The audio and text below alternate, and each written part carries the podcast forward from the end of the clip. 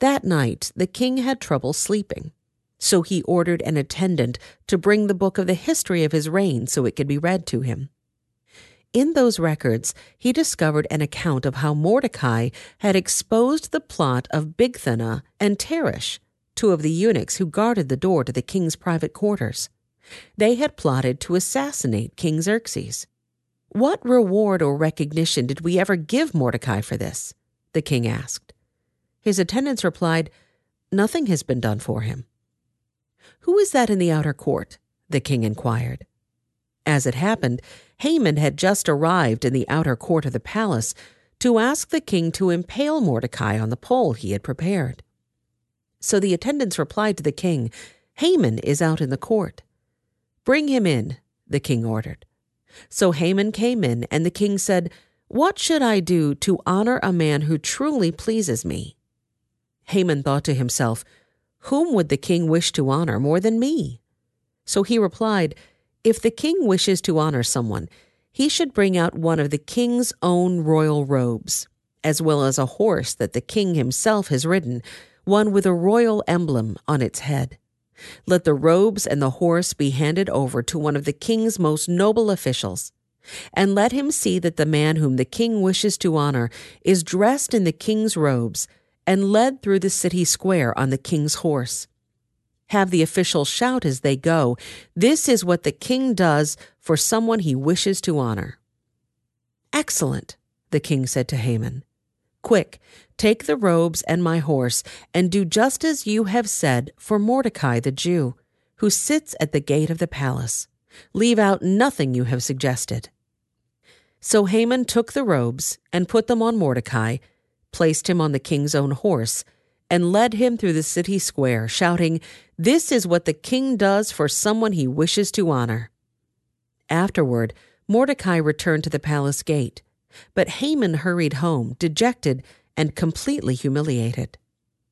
When Haman told his wife, Zeresh, and all his friends what had happened, his wise advisers and his wife said, Since Mordecai, this man who has humiliated you, is of Jewish birth, you will never succeed in your plans against him. It will be fatal to continue opposing him. While they were still talking, the king's eunuchs arrived and quickly took Haman to the banquet Esther had prepared. So the king and Haman went to Queen Esther's banquet. On this second occasion, while they were drinking wine, the king again said to Esther, Tell me what you want, Queen Esther. What is your request? I will give it to you, even if it is half the kingdom.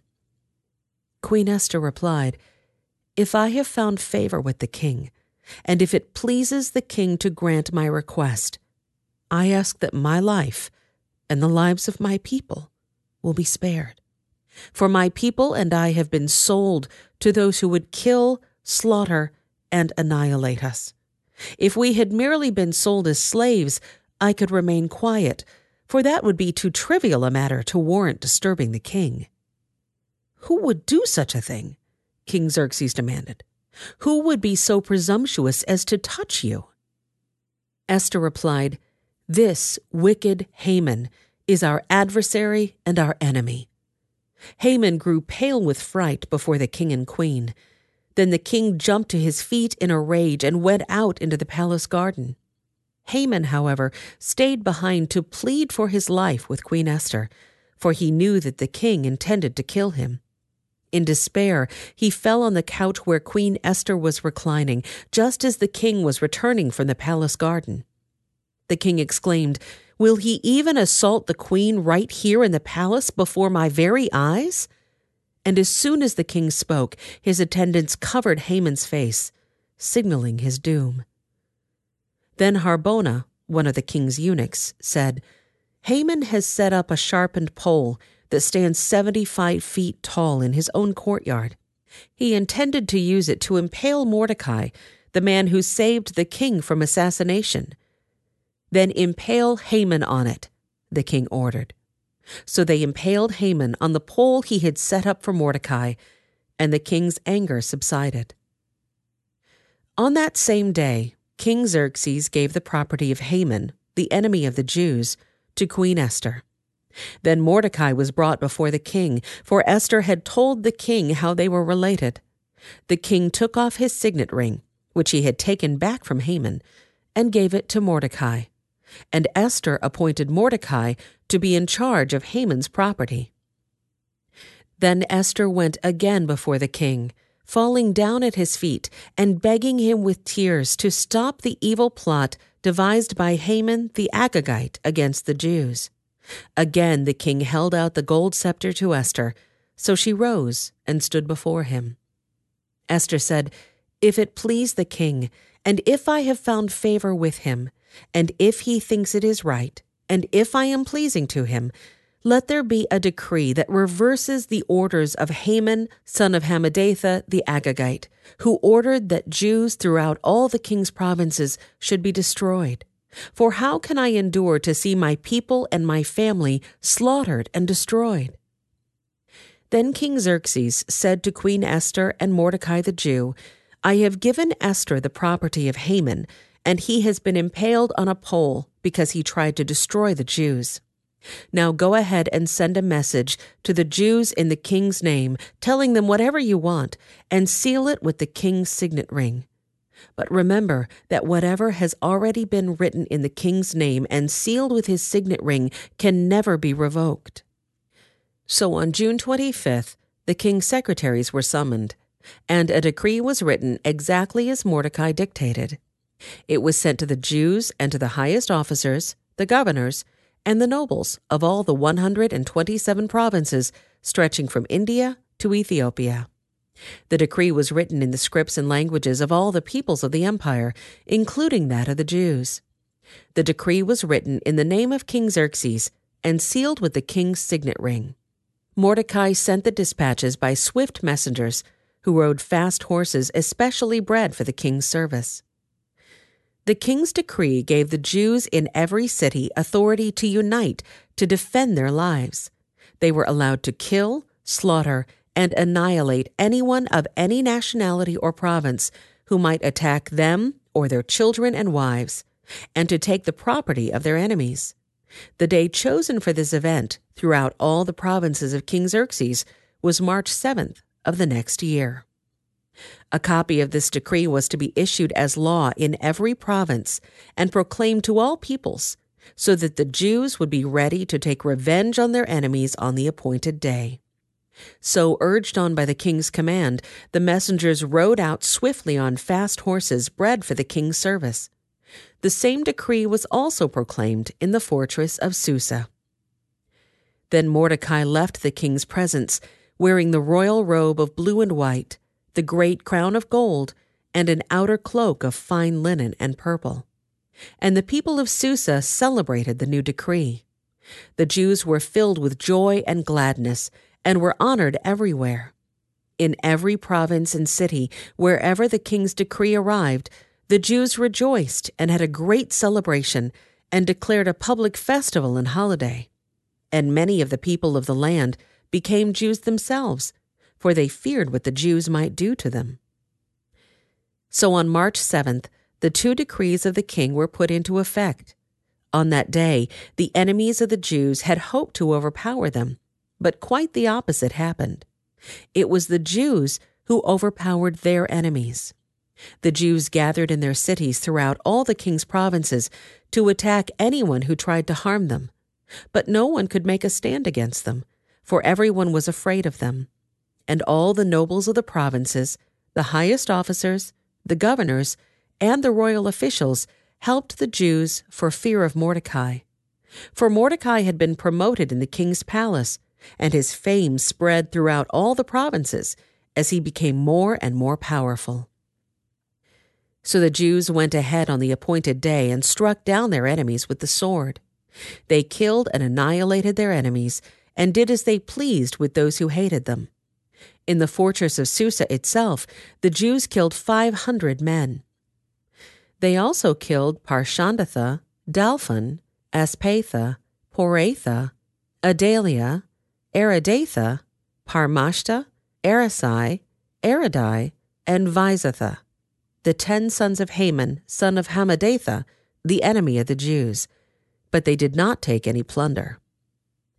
That very day, when the king was informed of the number of people killed in the fortress of Susa, he called for Queen Esther. He said, The Jews have killed 500 men in the fortress of Susa alone, as well as Haman's ten sons. If they have done that here, what has happened in the rest of the provinces? But now, what more do you want? It will be granted to you. Tell me, and I will do it. Esther responded, If it please the king, give the Jews in Susa permission to do again tomorrow as they have done today, and let the bodies of Haman's ten sons be impaled on a pole. So the king agreed, and the decree was announced in Susa, and they impaled the bodies of Haman's ten sons. Then the Jews at Susa gathered together on March 8th and killed 300 more men, and again they took no plunder. Meanwhile, the other Jews throughout the king's provinces had gathered together to defend their lives. They gained relief from all their enemies, killing 75,000 of those who hated them. But they did not take any plunder. This was done throughout the provinces on March 7th, and on March 8th they rested, celebrating their victory with a day of feasting and gladness. The Jews at Susa killed their enemies on March 7th and again on March 8th, then rested on March 9th, making that their day of feasting and gladness. So to this day, rural Jews living in remote villages celebrate an annual festival and holiday on the appointed day in late winter, when they rejoice and send gifts of food to each other. Mordecai recorded these events and sent letters to the Jews near and far throughout all the provinces of King Xerxes calling on them to celebrate an annual festival on these two days. He told them to celebrate these days with feasting and gladness, and by giving gifts of food to each other and presents to the poor. This would commemorate a time when the Jews gained relief from their enemies, when their sorrow was turned into gladness, and their mourning into joy. So the Jews accepted Mordecai's proposal and adopted this annual custom. Haman, son of Hammedatha the Agagite, the enemy of the Jews, had plotted to crush and destroy them on the date determined by casting lots. The lots were called Purim. But when Esther came before the king, he issued a decree causing Haman's evil plot to backfire, and Haman and his sons were impaled on a sharpened pole. That is why this celebration is called Purim, because it is the ancient word for casting lots. So, because of Mordecai's letter and because of what they had experienced, the Jews throughout the realm agreed to inaugurate this tradition and to pass it on to their descendants and to all who became Jews. They declared they would never fail to celebrate these two prescribed days at the appointed time each year. These days would be remembered and kept from generation to generation and celebrated by every family throughout the provinces and cities of the empire. This festival of Purim would never cease to be celebrated among the Jews, nor would the memory of what happened ever die out among their descendants. Then Queen Esther, the daughter of Abihail, along with Mordecai the Jew, wrote another letter, putting the queen's full authority behind Mordecai's letter to establish the festival of Purim. Letters wishing peace and security were sent to the Jews throughout the 127 provinces of the Empire of Xerxes. These letters established the festival of Purim, an annual celebration of these days at the appointed time, decreed by both Mordecai the Jew and Queen Esther. The people decided to observe this festival, just as they had decided for themselves and their descendants to establish the times of fasting and mourning. So the command of Esther confirmed the practices of Purim, and it was all written down in the records. King Xerxes imposed a tribute throughout his empire, even to the distant coastlands. His great achievements and the full account of the greatness of Mordecai, whom the king had promoted, are recorded in the book of the history of the kings of Media and Persia. Mordecai the Jew became the prime minister, with authority next to that of King Xerxes himself. He was very great among the Jews, who held him in high esteem, because he continued to work for the good of his people and to speak up for the welfare of all their descendants.